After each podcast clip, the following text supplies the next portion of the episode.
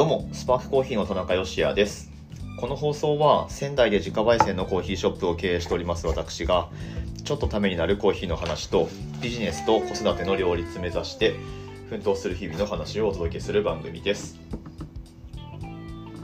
はい、3月も中旬になりまして、だいぶ暖かい日が増えてきました。いかがお過ごしでしょうか？うん。なんか街の人の服装っていうのを注意して見てみると、春服を着てる人もいれば、まあ、まだ冬物のダウンジャケットに手袋マフラーっていう方もいらっしゃって、うんまあ、その気温の耐性っていうのが人それぞれあるのかもしれないですが、まあ、そのダウンジャケット着るにしても、まあ、自分はですよあくまで。自分はなんかもう気温がそこまで低くないのであればまあちょっとずつ薄着にしていっていいのかなという、うん、で季節がやっぱりこう変わっていってるので、まあ、それに合わせてというか、うん、あの装いも変えていった方が、まあ、気分がやっぱり上がるのでいつまでもこう冬の格好をしてるよりは、まあ、そのように、えーした方が私たち自身はいいなと思って、はい、もうダウンジャケットはねクリーニングに出してなるべく春服で、えー過ごすようにはしてますけれども、うん。まあ、とはいえまだねあの風が冷たかったりもしますから体調管理には注意していただきたいなと思うんですけれども、はい。まあ、一番こう避けたいのはなんかこうねいつまでも冬の格好でいるっていうことに問題意識を持たずになんかずっと過ごしてるみたいな、う んあのそれはちょっと避けたいなと個人的には思っていて。もちろんその街でダウンジャケットと手袋の人が、えみんな思考停止かっていうともちろんそういうわけではないと思うのでそこはねあの一概には言えませんが、はい、まあなんかこう季節に合わせた装いっていうのも一つあの気をつけていきたいなというふうに思っています。さてさてそんな、えーコーヒー屋をやってまして えっとね今子育て中なんですけどまさにご飯をあげてる最中でございまして自宅で収録をしております。美味しいですか？はい。ね。あのご飯あげるのもこれ結構時間かかるんですよ。なのでまあこの間に収録をしてしまおうと。はいそういう回になっております。お聞き苦しいところあるかと思いますがご容赦ください。でまあそんななんかあんまり集中して喋れなそうな今日なんですがなんとなんと結構突っ込んだ話題をぶち込んでいこうと思っております。コーヒーのお話毎回してるんですけど今日お話ししようかなって思ってる内容があのナチュラルプロセスについてなんですよ。結構そのコーヒーの生成処理方法っていうのかな。まあこの辺の言い方いろいろありますよね。精製処理だったり。うん。精製方法生成方法まあいろいろありますけれどもまあ英語でくくっちゃうと processing ってことですね。はい。であのもう娘がなんか言ってますけどはい。今日その processing についてナチュラルプロセスについてお話ししていこうと思うんですがさあ集中して喋れるのかどうか。はい。特にそのコーヒーの生成方法ってウォッシュとナチュラルって大きく分けるとその2つでナチュラルコーヒーの方がナチュラルプロセスコーヒーの方が甘いっていう風に言われることが多いんですけれどもそれは本当なのか？で本当だとしたら、えーその要因は何なのかっていうところについてなるべく確からしいお話をしていこうと思っています。ぜひ最後までお付き合いください。本日は3月15日火曜日の放送です。はい。娘に離乳食をあげながらナチュラルプロセスについて語る番組なんてね世界中探してもこれだけだと思いますけれども。まあでも皆さんもこれあれですよね。なんか集中して聞いてるわけじゃないですよね。なんかながらで聞いてますよね。はい。だからだから配信者もながらでいいかっていうとまあそれはちょっと違うような気もしますけれども。お話しする内容としてはなるべく確からしいところをねお話ししていこうと思いますのでぜひお付き合いください。さてナチュラルプロセスとえっ、とナチュラルナチュラルプロセスとウォッシュとプロセスでありますけれどもまあよくそのコーヒー屋としてじゃあ豆屋をやっていて味の説明をするときにナチュラルプロセスだから甘いっていうことをまあ聞いたことがある方も多いんだと思います。うん、で実際そういうふうに説明することもあるし体感としてそのナチュラルの方が甘さを感じやすいっていうのは、まあ、あの経験上誰しも持っていると思うんですよ。コーヒーに携わっている人であれば。で、まあ、それはそもそも何でなのかっていう。でその甘さがあるんだとすればどこからやってくるのかっていうことなんですけれども。えっとねさあどこからいこうかな。まずそのナチュラルとウォッシュとの大きな違いというかどこでそのナチュラルとウォッシュと区別するのかっていうと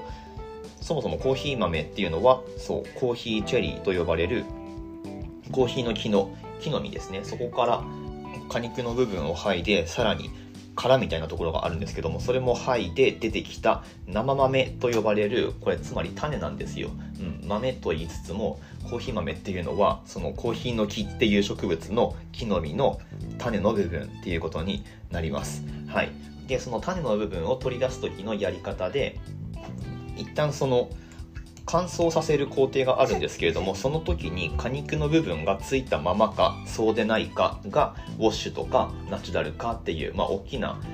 分け方になります、うん、でウォッシュとコーヒーの場合はその果肉の部分が剥ぎ取られていてで殻みたいな、えー、パーチメントっていう部分があるんですけれどもその状態で乾燥をします。対してナチュラルコーヒーの場合は、まあ、あの何も基本的には剥ぎ取らずにその木の実の姿形のまま乾燥させるっていうのがナチュラルプロセスです。でこのナチュラルとウォッシュとなんですけれども、うんと、このプロセスの方法だけでもってどちらのやり方の方が品質が高いとかっていうもしくは低いっていう話は多分できないんだと思います、うん、ただその傾向としてウォッシュとプロセスの方がうんその工程の中で豆を選別する機会っていうのが多くあるのででその選別の精度っていうのも比較的高くなります。なのでウォッシュとコーヒーの方が結果的にその欠点の少ない、え味わいの綺麗さっていう部分で言ったらまあやや勝るのかなっていうまあそういう違いがあります。で逆にナチュラルプロセスの場合はその工程のシンプルさゆえに欠点豆を取り除くっていう、えことをするチャンスがあまりないんですね。うん、なので、まあ、結果的にその欠点の豆っていうのが混入しやすい傾向にはあります。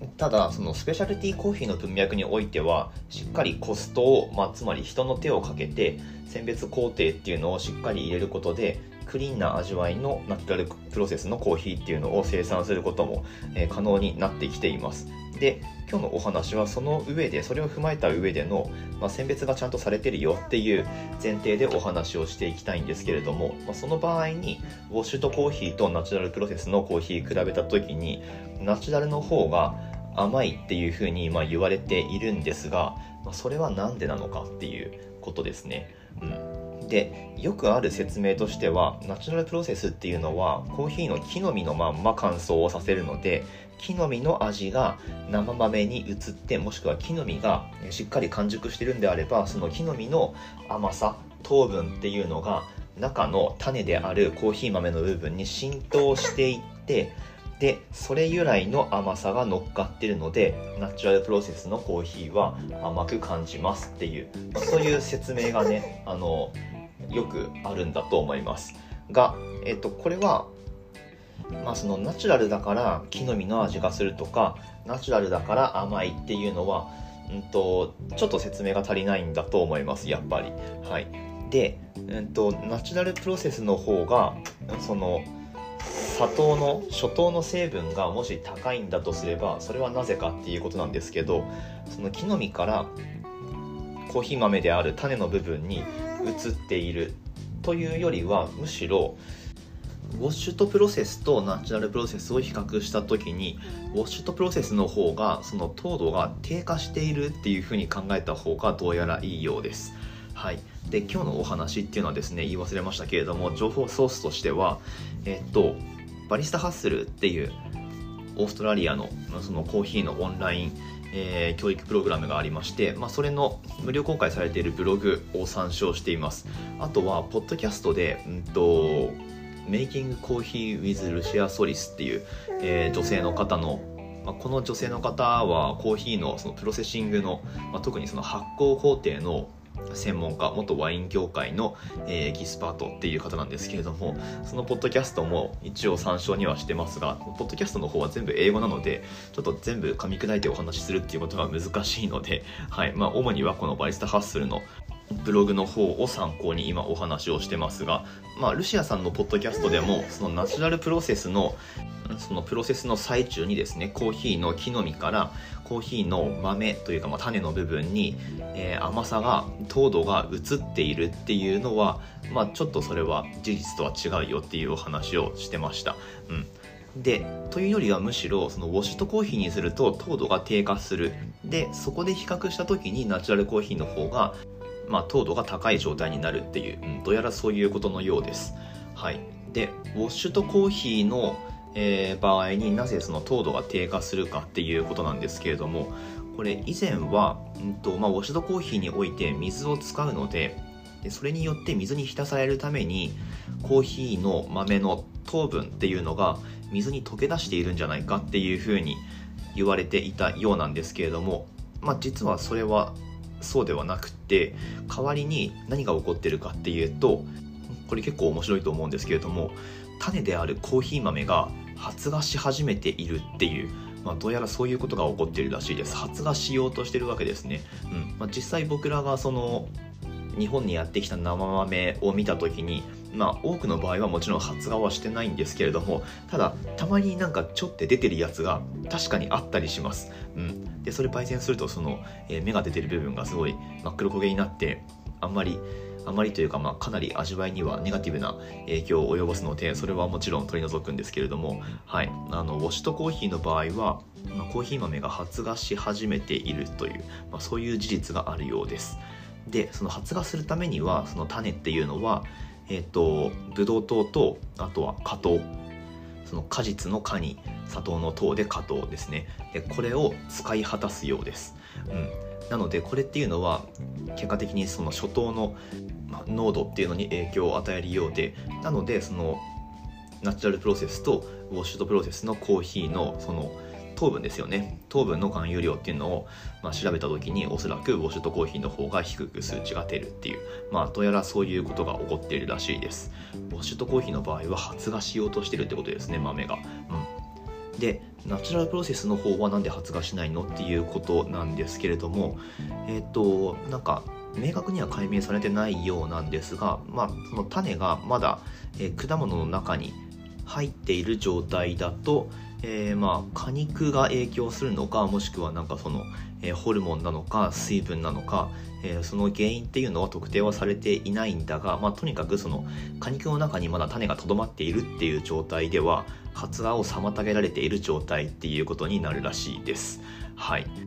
これちょっと面白いですよね。まあそのもちろん我々が普段経験しているように例えばそのなんだろうな中に種のある果物、うんまあ、それこそさくらんぼとかでもいいかもしれないですねさくらんぼをそのまま、え土に植えたりせずに木の実のまんま、えー、放置してたとてそこからなんかそのカラカラになった、えー、果肉を突き破って種から芽が出てくるってことはおそらくないんだと思います。うんまあ、柿なんかもそうですよね。干し柿にする工程でなんか種干し柿にしようと思ったら中から、えー、種が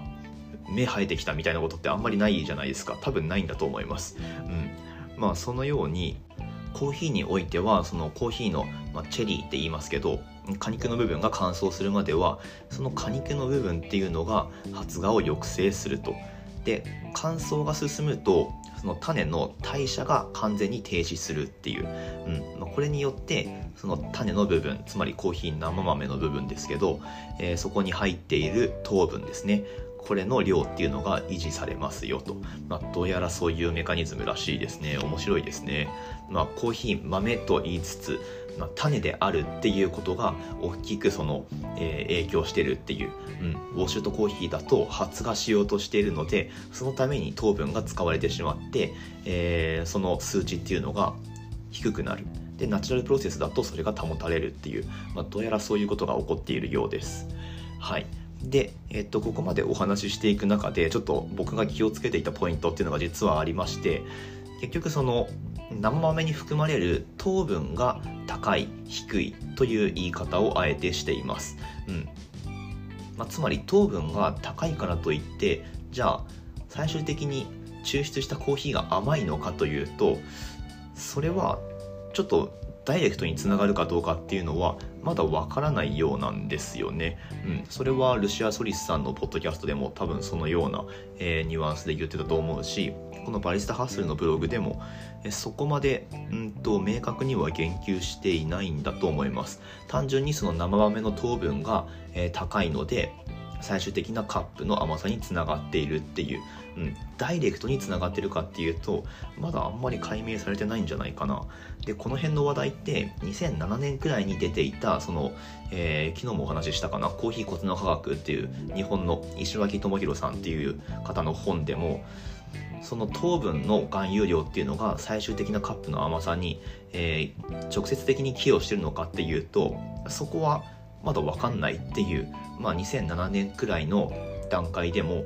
そのように書いてたんですよね。うん、なのでまあウォッシュートプロセスとナチュラルプロセスでその生豆に含まれる糖分の含有量の違いっていうのをさっき述べたような理由から、えー、まあ、違いが出るんだけれどもそれが果たして最終的に甘さにつながるのかっていうとちょっとそこは分かんないよっていう、うんまあ、どうやらそういうことらしいです。まあ、ただその生豆に含まれる糖分自体っていうのは焙煎中にほとんどが分解されてしまうんだがうんととはいえその初糖類っていうのは焙煎において、えー、重要なその化学反応であるカラメル化っていうのを、えー、引き起こすための前駆体になるんですよね。前駆体っていうのはその、前段階の、物質っていうことですけどそれによってまあたくさんの、うんとまあ、香りの成分ですよね。つまり。うん。っていうのの元になっているので、まあ、やっぱりその初糖の含有量っていうのは多い方がコーヒーの味わいにえー、なんかすごいざっくりした言葉で言うと豊かさというか、うん。まあ、特徴的な、えー、香りっていうのをもたらしてくれる重要な要素になってるっていうのは、まあ、間違いないようなんですがそれが直接的に甘さになるかっていうと、まあ、舌で感じる甘みというよりはどっちかっていうと香りの部分なんじゃないかっていうふうに言われているようです。はい、でその糖分以外にもナチュラルプロセスによって、えー、その種子の部分、まあ、つまりコーヒー生豆の部分に、えー、吸収されているように捉えることができる化合物っていうのがいくつかありますっていうことがこの、え、ブログには書いてありますけれどもこれは果肉本来の成分ではなくってその、まあ、ナチュラルプロセスにおいてってことですけど果肉が発酵される際に微生物によって生成される揮発性の化合物特にエステル類っていうのが、えー、まあ、生成されるらしいんですね。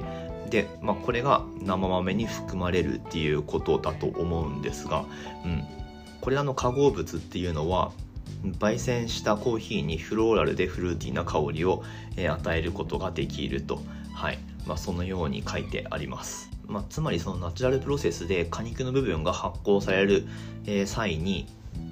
そのエステルエステル類っていうのが 生成されて、えー、まあそれが生豆に含まれるっていうことになるんでしょうかね。はい。でそれって焙煎後もある程度残るらしいんですよ。うん、でそのエステル類っていうのが、まあ、具体的にコーヒー以外では何に含まれる成分かっていうとバナナとかマンゴーらしいんですね。うん。まあ、果実味を持つ果実臭か。果実臭を持つってことなんですけどそれゆえに、まあ、バナナとかマンゴーとか、まあ、いわゆるトロピカルフルーツですね。で、まあ、ナチュラルプロセスのコーヒーのフレーバーノートっていうか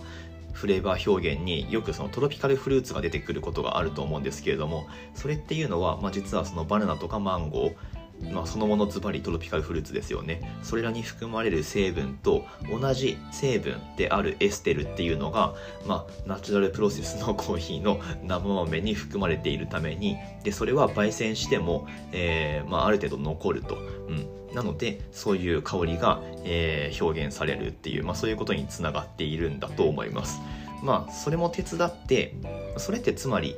甘さを連想させる香りじゃないですか。なのでナチュラルプロセスのコーヒーは甘いっていう風に認識させる一つの要因になってるんだと思います。はい。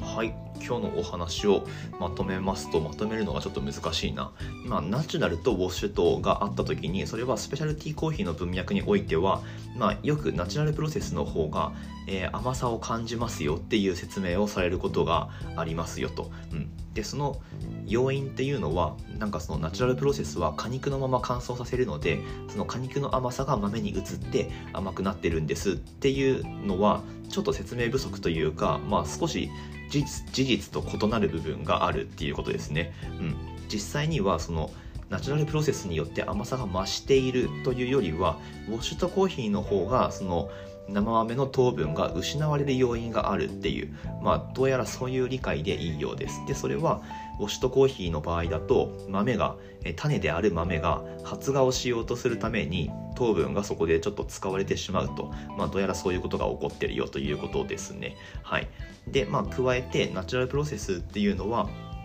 まあそのえー、果肉が発酵される段階で微生物によってそのエステル類っていうのが生成されるので、まあ、もちろんうまくいった場合っていう前提はつくと思うんですけれども、まあ、そのような香りが出てくる可能性が上がるっていうことですよね。マンゴーとかそういうトロピカルフルーツみたいな香りが、えー、出てくるかもっていう感じだと思います、まあ、それゆえに私たちはそのコーヒーの香りを、えー、まあ、甘さだと、まあ、そのように認識するっていうわけですね。はい。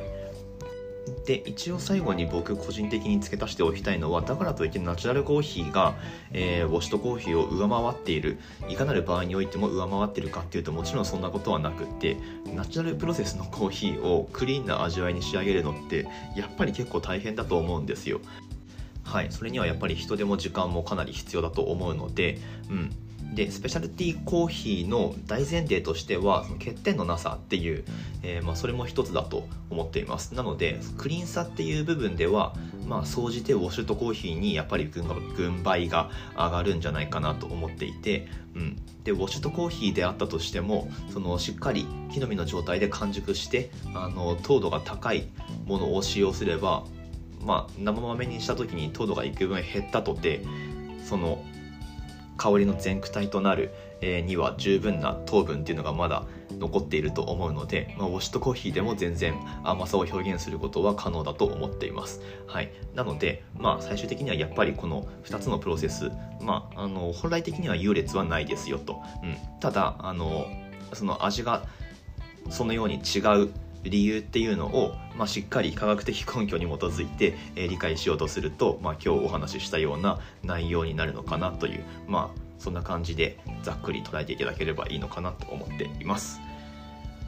はい、今日も最後までお聴きくださいましてありがとうございました。なんかだいぶ突っ込んだお話になりましたけれども、まあ、普段ここまでお客さんにお伝えすることってまずないんですよねもちろんですけどなので、まあ、まあ話さないんですよだからちょっと知識として蓄えておこうにもなんか話さないとねちゃんとアウトプットをしないとやっぱ定着しないっていうのがあるなと思っていて。